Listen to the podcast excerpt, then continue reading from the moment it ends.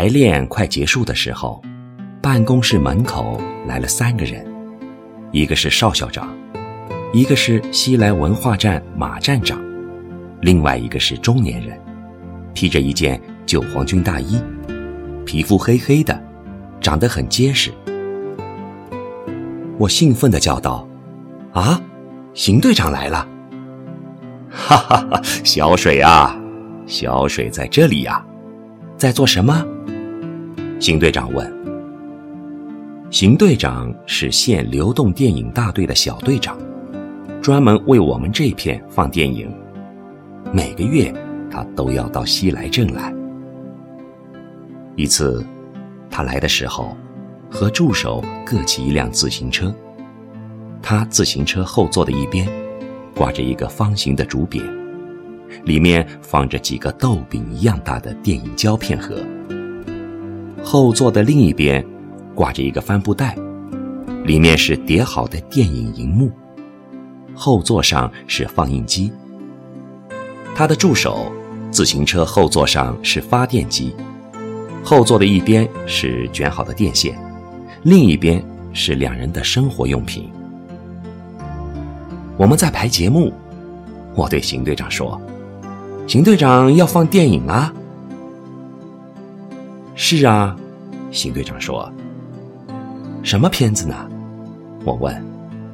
邢队长笑着说：“哈哈哈，这个不能对小水说，这个要保密的。”邢队长的嗓门很大，声音很重。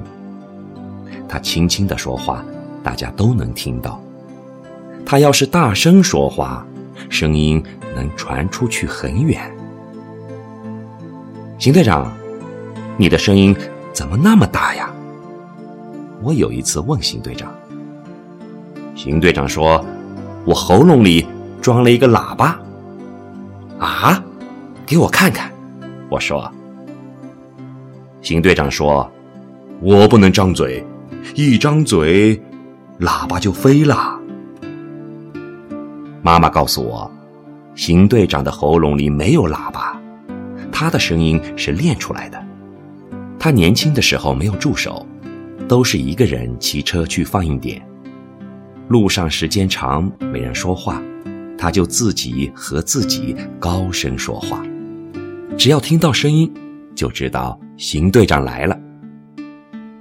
邢队长到我们这片放电影，有时候放映点在村上，有时候放映点在街上。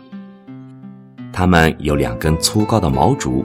存在西来镇文化站，在哪里放电影，毛竹就会拖到哪里竖起来挂银幕。如果放映点在街上，邢队长和助手在文化站搭铺，晚上到西来车站饭店喝酒吃饭。街上请他们喝双沟大曲，抓一把带壳的花生，炒两个热菜。最后下一碗猪油红汤葱花面，所以邢队长和西来车站饭店熟悉，和妈妈熟悉，也和我熟悉。西来车站饭店的菜好吃，舍得放佐料，油多。邢队长告诉我一个秘密，哈哈，小水，知道我为什么喜欢在西来街放电影了吧？西来街放电影的地方在十字街口，银幕向西，大家向东看。有些人的消息总是很灵通，邢队长没来，他们就知道晚上要放电影。中午过后，他们端来凳子，把最好的地方占了。一开始大家不相信，下午三四点钟。文化站马站长指挥几个年轻人把两根毛竹抬出来竖起来，又在中央放一张桌子。大家相信，晚上肯定要放电影了，赶紧回家搬凳子。邢队长到了，到文化站喝茶、打扑克。他的助手和街上几个年轻人架电线、拉银幕、挂喇叭。再把放映机放在桌子上，蒙上一大块红色绒布。天越来越黑，荧幕前的人越来越多。天完全黑下来，那里黑压压的都是人了。坐不下、站不下的，就爬到窗台和屋顶上；再来迟的，只能坐到荧幕的反面。这时候，邢队长和助手吃过晚饭到了。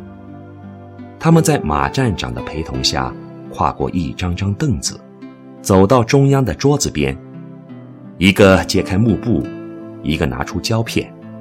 突然，放映机里射出一道光柱，调整几次后，终于对准了荧幕。大家眼前顿时亮堂了，好像整个世界就荧幕那么大。